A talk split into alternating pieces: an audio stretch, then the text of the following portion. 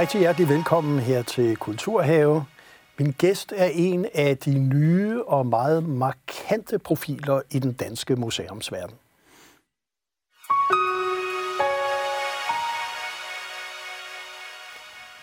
Ja, museumsdirektør ved Frederiksberg Museerne, Astrid Lacour. Velkommen. Tak skal du have. Nu tillod jeg mig at sige en af de nye, markante profiler. Du er jo ikke helt så ny, men øh, jeg tror, at der er mange seere, der måske ikke lige helt har Frederiksberg Museerne, også dig selv, sådan lige helt på nethinden, for du er jo ikke en af dem, man ser i medierne sådan hele tiden. Men kunne du ikke bare lige sådan kort fortælle din egen vej til at blive direktør for Frederiksberg Museerne, og så hvad er Frederiksberg Museerne? Det kan du tro. Ja. Altså, jeg er uddannet øh, kant med i æstetik og kultur for Aarhus Universitet. Så har jeg arbejdet i det private med kultur- og oplevelsesøkonomi i et konsulentfirma. Så har jeg været øh, kunstanmelder på Berlingske i mange år. Så har jeg været øh, kulturkonsulent i Frederiksberg Kommune, hvor jeg også sad med museumsområdet. Og så var jeg så heldig i 2013 at overtage det, den kunstneriske ledelse af Cisternerne, som i den forbindelse indgik i en ny museumsfusion til Frederiksberg Museerne. Og Frederiksberg Museerne, det er... Og så blev ja. du så for den fusion, kan man sige. Så blev du så direktør i 15. Ja, ja. præcis. Ja. Og så Frederiksberg Museerne, det man fusionerede. Hvad var det egentlig?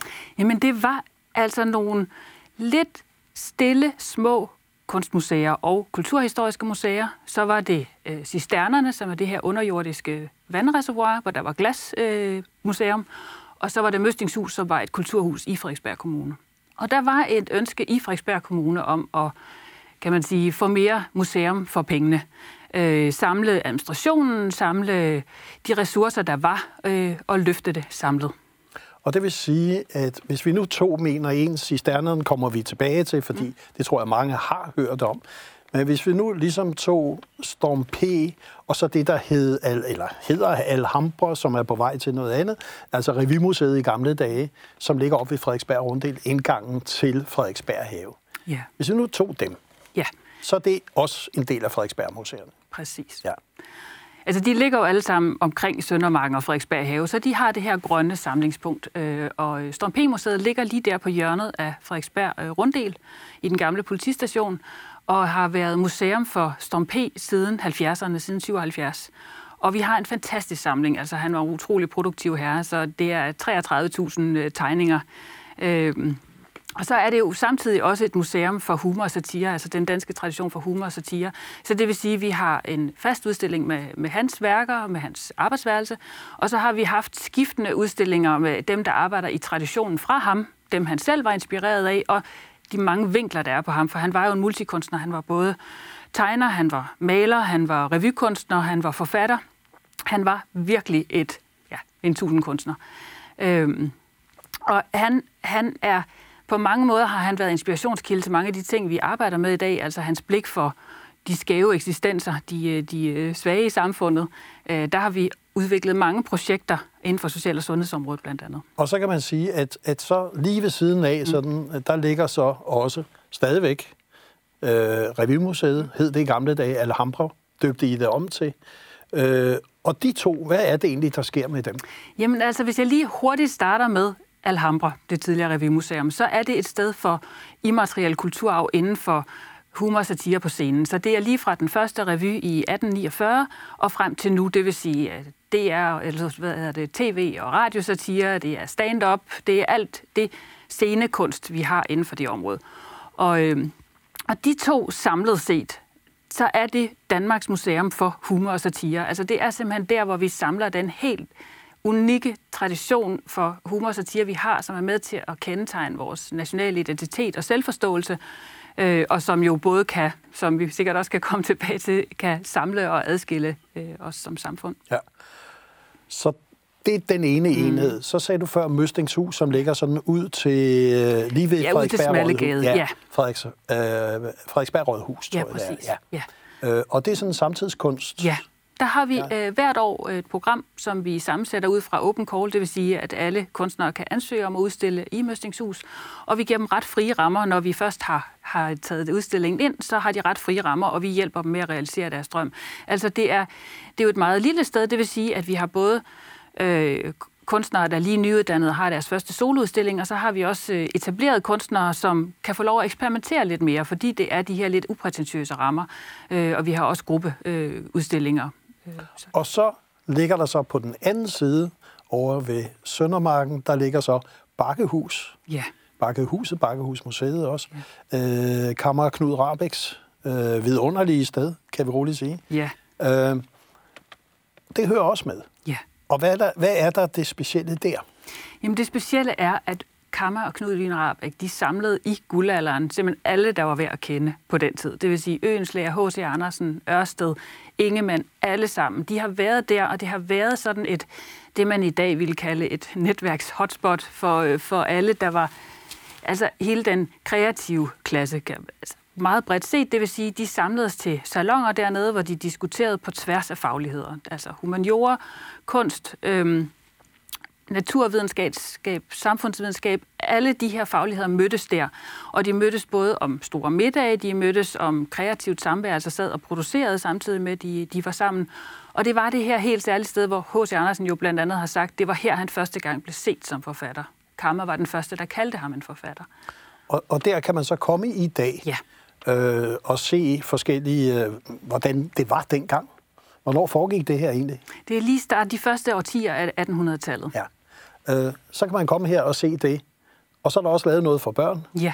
Og Andersen. Præcis. Ja. ja, og det er jo netop, som, som jeg sagde, fordi at Andersen der følte sig set, så er det jo oplagt, at vi har lavet noget for de helt unge forfatterspiger. Så vi har lavet et familie-eventyrakademi, hvor man kan gå på opdagelse. Sådan et stort, kæmpe skuffemøbel, man kan, man kan trække ud og udvide og pille i, og alle æsker og alt må man røre ved. Det var før corona, vi lavede det, så det er jo selvfølgelig en udfordring nu, men det finder vi også en løsning på. Og så øh, er der jo de her historiske stuer, hvor de sad, øh, og hvor det er så fantastisk at gå rundt i de samme rum, som de her mennesker har, øh, har færdes i. Og op på første salen har vi så lige indrettet et, en helt ny version af, hvad er en salontradition, hvordan kan den se ud i dag? Så det vil sige, at vi laver store, øh, igen, øh, litterære middage, hvor der kommer forfattere og fortæller om deres oversættelse af, af de store romanklassikere. Og... Ja, fordi jeg skulle lige til at mm. sige, da du sagde før, hvordan man mødtes. Mm. Det er jo nøjagtigt det, vi skal til igen, hvis kulturlivet, det politiske, samfundet i det hele taget, mm. øh, viden, forskning, skal til at kunne udvikle sig og se øh, verden på en anden måde med alle de udfordringer, der er, så er det vel nogle middagsselskaber. Det kan godt være, at det ikke er Kammerabæk, så er det Astrid Lacour, der skal til at lave dem, ja, ikke? Ja. ja. Og det siger du, det er I ved? Det er vi ved, og, og vi har jo også et orangeri, hvor... Øh, og det har vi ikke forpagtet ud, som mange andre museer gør, øh, fordi det er ikke bare et sted, hvor man skal komme og have en dejlig frokost. Det er et fuldstændig integreret, en integreret del af, af vores arbejde på Bakkehuset. Det vil sige, at det mad, der laves derovre, er inspireret af guldalderen, det er smørbrød, men så tager vi også og laver nogle arrangementer, hvor vi laver sætter fokus på historisk madlavning. Det vil sige, det er både nogle, hvor vi har en, vi havde et arrangement, for eksempel, hvor Rasmus Botoft var H.C. Andersen. Han læste op af H.C. Andersens madoplevelser. Vi havde så vores inspektør, som fortalte om tiden, og vores øh, chefkok, som, øh, som fortalte om maden, altså sødsuppe og skidende æg og hvad det ellers skulle være. Og så har vi også haft øh, arrangementer, hvor hun simpelthen fortæller om, hvordan salter du din egen sild? Hvordan fermenterer du? Hvordan sylter du? Hvordan... Altså alle de her konserveringsmetoder, som jo er så øh, interessante også i dag. Og det er den her et meget godt billede på den her glemte eller hengemte viden, som ligger i museerne, som kan aktiveres, og som folk simpelthen griber med kysshånd.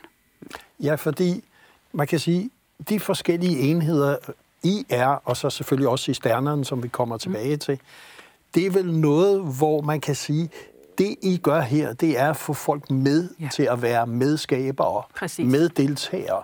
Det er jo også en helt ny måde at drive museum mm, på. Mm, ja. Ja. ja, altså det er jo den her udvikling, som har foregået de sidste årtier, hvor man først lavede museer for noget, så lavede man museer, øh, eller nej, først lavede man det om noget, så for nogen, og nu er det jo med nogen. Og det, altså for eksempel den udstilling, vi lige har åbnet, som hedder De tråde, der binder os sammen. Det er en broderiudstilling, hvor vi både har en historisk broderiudstilling fra starten af 1800-tallet, men så har vi inviteret herhen under coronaen, hvor folk jo sidder derhjemme med alle de her sysler, som er kommet meget frem. Så har de broderet inden for det her tema, der handler om natursyn. Øh, og så har de haft et kreativt fællesskab på Facebook, imens vi var lukket ned, og nu har vi så lavet en udstilling ud fra de ting, der er kommet ud af det samarbejde. Og det er jo fordi, der er en udvikling i gang, hvor vi ikke er, vi er ikke altid eksperterne, men vi har den her særlige vidensbank i form af vores samlinger. Vi har alle de redskaber i forhold til vores faglighed til at sætte det i spil, og det vil vi gerne gøre sammen med alle vores mange brugere. Og så skal vi så bevæge os hen til cisternerne, som jo var Københavns vandreservoir, vandforsyning. Ja. Og som blev bygget der, jeg tror det er 56 til 59. Præcis. Øh, koleraepidemier og så videre. Ja. Jo, et fantastisk sted, kan vi roligt sige. Ja. Inden vi nu snakker lidt om det sted, også det historiske, så synes jeg lige, vi skal se et lille klip fra den udstilling, man kan kalde det, som er der nu, mm. øh, som er meget speciel, og hvor det jo lykkedes der at få nogle store verdensnavne til, det skal vi også snakke om. Men den udstilling, der kører, som for os kørte før corona, under corona, var den også lukket ned, mm-hmm. og så den åbnede igen. Event Horizon af Saraceno. Øh, vi ser lige et lille klip nu. Ja.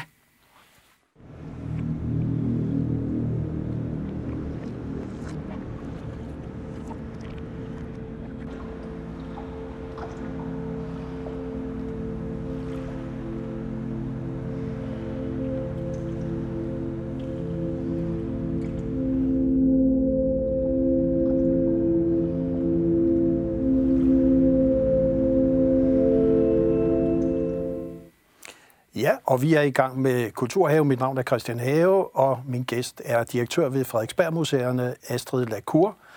Og vi er i gang med at snakke om cisternerne. Måske et af de mest spektakulære rum, der er åbnet øh, i lang tid i den danske museumsverden. Det skete sådan lidt pø om pø, kan vi sige. Øh, der var et glasmuseum, som du sagde, og så begyndte der ligesom at komme nogle større ting, og man gentænkte hele det her. Og jeg synes, vi er nødt til lige at have historien, fordi det er jo blevet en fantastisk succes, også internationalt. Så du må lige fortælle, hvordan var egentlig vejen derhen? Ja, altså det var jo i, da København var kulturbyår i 96, var det, ja. Der var der en række sådan lokale kræfter, der fik øje på, men der ligger altså den her kæmpe skjulte verden, altså det er 4.400 kvadratmeter under jorden. Man går ned i den. Man går ned i den, ja. ja. Øh, og derfor begyndte man at lave nogle forskellige øh, arrangementer dernede, og, øh, og det førte frem til Museet for Moderne Glaskunst, som var der i, jeg tror det var 13 år. Øhm, og det, ja, det vigtigste at sige om det sted, hvis man, man kan sige det rigtig kort, fordi det er øh, helt mørkt dernede. Der er en luftfugtighed på øh, lige under 100 procent, en, øh, et temperatursving mellem 4 grader og 16 grader, et, øh, en efterklang. Når man siger nogen, så hænger det i luften i 17 sekunder, og så er der jo altså ingen dagslys. Så det er jo et virkelig, virkelig besværligt rum. Og, øh, og da, da jeg overtog øh, den kunstneriske ledelse af det der i 13, så startede jeg simpelthen med at spørge folk, når de kom op derfra, hvad de havde oplevet. Fordi på det tidspunkt kom der de mellem 17, omkring 17.000 om året. Øhm, og, øh, og folk, de fortalte ikke om kunsten, de fortalte om stedet, de fortalte om den oplevelse, det var at rejse ned under jorden. Øh, og, og den her følelse af at blive omsluttet af kulde og mørke. Så, øh, så vi tog en meget øh, radikal beslutning. Vi sagde, når vi nu overtager det her, så vil vi kun gøre ting, som ikke kan være andre steder. Vi vil kun invitere kunstnere øh, herned, som kan forstå og arbejde med de her enormt dominerende visuelle rammer, og som kan arbejde med luftfugtigheden og rumklangen. Ja, for det er jo et fuldstændig umuligt, fuldstændig umuligt. at lave noget som helst ja. Du kan ikke spille musik Nej. der, du fryser, der er mørkt. Altså alt er jo ja. imod. Ja. ja. Og jeg tror simpelthen lige præcis det, du siger der, det gjorde, at vi tænkte, så er det lige præcis alt det, vi vil gøre. Så vi startede med at prøve dage med at invitere nogen ned og lave koncerter dernede, og det blev de vildeste koncerter, hvor hele rummet blev et stort uh, instrument, der bulrede tilbage mod dig. Vi lavede middage dernede, hvor man altså var i bevægelse, fordi du kan ikke holde ud og sidde dernede til en middag, men, men hvor maden indtages som del af en teaterperformance. Vi prøvede det af ved at invitere så mange kreative hjerner derned, simpelthen for at lære at forstå rummet og forstå, hvad, de, hvad det har af muligheder. Og den rejse er vi sådan set stadigvæk på, fordi det overrasker os hele tiden, hvad det rum kan. Øh, den første kunstner, vi inviterede derned, var Christian Lemmerts, og det gjorde vi, fordi han kan både arbejde i hvid karamarmor, og så kan han arbejde med grisekroppe og margarine. Det vil sige, han kan hele spektret. Øh, og han var den første, vi inviterede derned, og det var ikke nemt at få ham til at gå derned, men i det øjeblik, han trådte derned, så kunne man se, at hans hjerne begyndte at køre på, ja, var på overarbejde. Og det vil sige, at efter et kvarter, så havde han ideen. Og, øh, og så er det faktisk udviklet derfra, fordi at, at så snart man sætter kunstnere ned i et rum, hvor de kan se, her kan jeg lave noget, som jeg ikke kan lave andre steder, så bliver de simpelthen så tændte. Og, øh, og så sprang vi ud i det sammen med dem, og det har vi gjort hvert år. Øh, og, og det er bare en om året? Ja, vi, la- vi inviterer en kunstner hvert som år. Som laver sådan en kæmpe installation? Ja. ja. ja. Og, og, og det er jo også usædvanligt, mm. at det kan gå. Ja. Fordi det er jo også en helt anden måde at, at lave museum på, kan man sige. Så, så se, når vi lige så her udstillingen her, der sejler man rundt ja. i både. Ja. Øh, hvor mange både er der? Hvor mange kan der være i gang så? Altså, vi har nu lige købt nogle ekstra både, så nu er der otte. Øh, og det vil sige, at vi kan under corona have enten et par, altså to, øh, som jo godt kan sidde med afstand, eller vi kan have fire fra samme husstand. Og vi kan sende to både afsted hvert kvarter. Så det er jo også en umulig udstilling.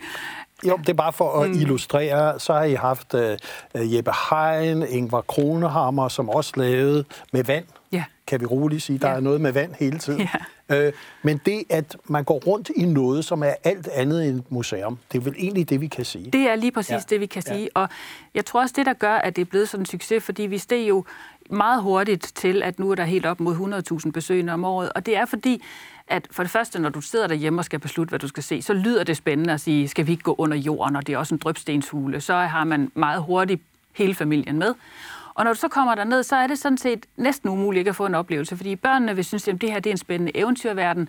Så er der måske en, der er interesseret i billedkunst på forhånd, og så er der en, en der er interesseret i det ingeniørmæssige, altså den bedrift, det er at bygge sådan et sted, og hvordan har det fungeret. Så der er sådan en, det, det er sådan en meget, meget øh, intens følelse, når man går derned. Og jeg tror ikke, man kan... Øh, der er ikke mange steder, hvor du kan gå ned uden at have nogen som helst forkundskaber, og så faktisk være helt sikker på at få en oplevelse. Og en af de andre verdensnavne, man kan roligt sige sig nu, er jo et kæmpe verdensnavn ja. overalt. Bare det at få ham, var der jo mange, der sagde, det kommer aldrig til at ske mm. i Danmark. Mm. Uh, det var Samboichi, den, amerika- uh, den japanske. Uh, også, hvad kan vi kalde, arkitekt, Han er arkitekt, kunstner, ja. ja. miljø, forkæmper, alt muligt. Havde jo også her. Jeg synes lige, vi skal se et lille klip også med mm.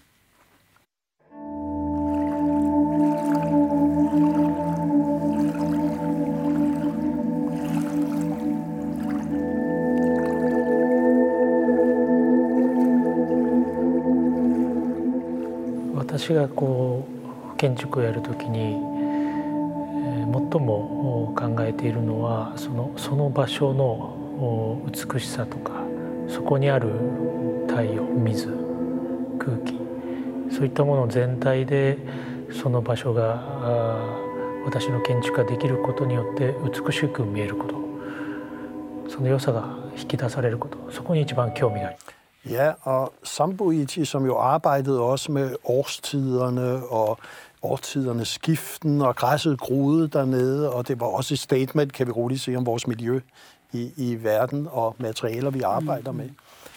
Det at få fat på verdensstjerner til Frederiksberg, undskyld mig, til en høj på Søndermarken, mm. hvor man skal gå ned. Hvordan kan man det? altså, det jeg tror igen, som jeg sagde før, at det, at vi har skabt noget, der er så, så, så stedspecifikt, som man overhovedet kan komme, øh, det gør, at man meget hurtigt rykker op i noget. Så, altså, unikt er jo et slidt ord, men det bliver så unikt, øh, at når vi nu så... Grunden til, at vi fik fat i Sambuichi, det var simpelthen fordi, at øh, en, øh, en rigmand, en japansk rigmand, som har sådan tre øh, yndlingsarkitekter, han bygger et kunstmuseum hvert år, nogle gange hvert andet år. Han rejste til Danmark, og så spurgte han, hvor, hvor skal jeg tage hen? Og så sagde de ude fra arkitektskolen, jamen, du skal ses i stjernerne. Så det er jo det her med, når folk først får øje på det lokalt, fordi man gør noget, der er virkelig høj kvalitet, så rygtes det hurtigt. Og det vil sige, at han kom ned i stjernerne, og så skete der jo det magiske, at øh, jeg gik rundt med ham og, og fortalte om de her også problemer, vi har, for det er der jo stadigvæk. Altså, vi har ingen udluftning dernede. Øhm, vandet stiger jo også. Nogle gange vil vi gerne have, at det skal stige, andre gange vil vi godt holde det tilbage. Men ligegyldigt, hvad jeg sagde om det sted, så sagde han på den her japanske måde, øh, og, og det var simpelthen sådan en forståelse af, at det sted havde det her kæmpe potentiale. Så man, når man får de der stjerner ned, så, så har de jo den her helt fantastiske evne til at se noget, som vi andre ikke kunne se. Så jeg havde ikke kunne se det uden at invitere de her folk ind. Og de her folk er kun blevet inviteret ind, fordi at, at det startet så ekstremt stedspecifikt lokalt, og så har spredt sig derfra. Og det er jo spændende at sige, her har der så de store internationale navne, så har vi vores egen Storm P, så har vi noget samtidskunst osv. Men, men det, der vel er i det hele taget kendetegnende også, det er, der er selvfølgelig offentlige penge, mm. men det er jo også lykkes at få mange store fonde, Ja. få øget publikummer, og på den måde skabe sig et helt andet økonomisk grundlag Ja. for også at kunne arbejde alle stederne. Ja. Altså også det at lave et orangeri, der serverer mad og så videre, mm-hmm. er jo også det. Så du må også have en klar vision om, at øh, der skal også penge i kassen. Ja, det har jeg. Og, og, og igen så starter det med, at man tror på, at det her nok skal lykkes, og så gør man noget, der er fantastisk. Så det vil sige, at fondene har kunne se, jamen det er ikke bare noget, de siger, de gør det. Og så snart at fondene kan se, at man gør det, og man gør det godt, så har de jo været en fantastisk støtte, altså helt uundværlig. Og det samme er det jo faktisk med Frederiksberg Kommune. Jeg tror også, at, at Frederiksberg Museerne har været med til at belyse, hvor fantastisk en kommune det er, fordi man kan sige, der er jo masser af virkelig gode museer lige rundt omkring Frederiksberg. Masser af flotte hvide vægge, hvor man kan lave virkelig gode udstillinger på, der kan vandre også på tværs af, af lande. Men vi skal tage udgangspunkt i vores eget lokale guld, øh, og så skaber vi. Og, og det er vel, altså det du siger her, er vel noget, man også skal gøre i IKAST. Ja.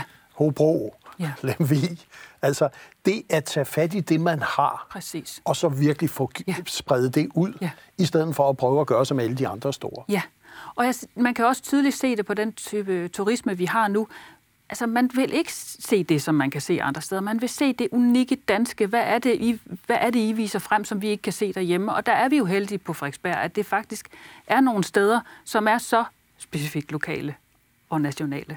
Og alligevel interessant jo, at 40 procent af de besøgende i cisternerne faktisk er turister. Ja. ja. Uden I har haft en krone til at markedsføre. Det har vi overhovedet ikke haft Nej, så, så er New York Times og alle mulige, der kommer Ja. ja. rundt omkring fra. Ja. Så det, at man er lokal, mm.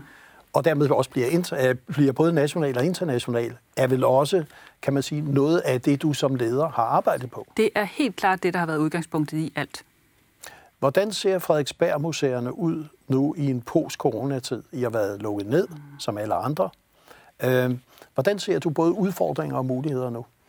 Altså, det var jo et kæmpe chok, da det skete, og det har været frygteligt for mange øh, kunstnere. Men jeg vil sige, når jeg ser tilbage nu på, øh, på den proces, der har været, så fordi at Frederiksberg Kommune og øh, en række private fonde har været inde og hjælpe os, så har vi simpelthen haft muligheden for at stoppe op og, og lave et 360-graders eftersyn af hele organisationen. Det vil sige, vi har set på, hvordan kan vi møde vores øh, publikum digitalt, hvordan kan vi øh, lave flere aktiviteter udenfor, hvordan kan vi øh, i det hele taget gøre vores formidlingsformater mere fleksible. Det har vi haft en, en periode, hvor vi har kunne arbejde meget intenst med, og også søge penge til. Det vil sige, at vi nu sidder og er i gang med at lave online formidlings, digitale formidlingstiltag sammen med en række andre museer. Vi sidder sammen med Wonderful Copenhagen og er i gang med at udvikle de her udendørs øh, oplevelsesformater. Så det har givet en, en altså, fordi det har ikke på nogen måde føltes som en pause, men det har været sådan et, et ordentligt ryg og en forskrækkelse. Øh, fordi vi har, jo- har været positiv. Ja, det synes jeg bestemt, den har. Og mange af de her ting, vi sidder med, var jo nogle ting, vi var i gang med. Det er jo ikke sådan, at det er kommet, hov, skal vi til at lave digitalt. Vi er jo alle sammen i gang med det, og vi rykkede også hurtigt, da vi lukkede ned med at lave digitale tilbud. Men det har været den her, nu, nu skal vi, og, og så har det faktisk givet en utrolig god energi. Så da du overtog posten i 2015, så var det et klart mandat til at få kommunens borgere til at tage større ejer, ejerskab, så også gerne hele hovedstaden. Mm. Så hvis det gik rigtig, rigtig højt, måske andre dele af landet. Øh, havde du drømt om, at du også kunne stå med en international kultursucces, som er en reason to go til Danmark mange steder i dag? Nej, det havde jeg ikke. Jeg, jeg kan nu huske, lige da jeg overtog cisternerne, så drillede jeg vores borgmester og sagde, det her skal jo på top 10, ligesom det er i Istanbul, hvor de har deres cisterner. Øh, og så grinede vi lidt af det. Så jeg kan sige, det har ligget som et, en, et klart mål, men jeg skal da være ærlig indrømme, jeg havde ikke regnet med, at, at det er sådan. Vi, vi, nu er det jo, at Wallpaper kommer og ser alle vores udstillinger og skriver om. Det havde jeg ikke. Det havde jeg ikke troet. Nej. Øh, hvis du lige her til slut skulle sige, hvad er den hedeste drøm, der kunne ske enten i cisternerne eller for Frederiksberg-museerne? Den hedeste drøm er simpelthen, at vi fortsætter i denne her lokale retning, og så løfter det den her tak, at cisternerne lige får det store øh, tilførsel af, af et stort projekt. det vil være den store drøm. Et stort projekt, som kan glæde både Frederiksbergborgerne og os danskere, Men og så også, også alle turisterne. Præcis. Ja. ja. Det glæder vi os til at se, hvad det er, for jeg kan høre, at du er hemmelighedsfuld. Vi får det ikke at vide i dag, men du skal have tak, fordi du kom her i kontoret. Tak, fordi jeg måtte komme.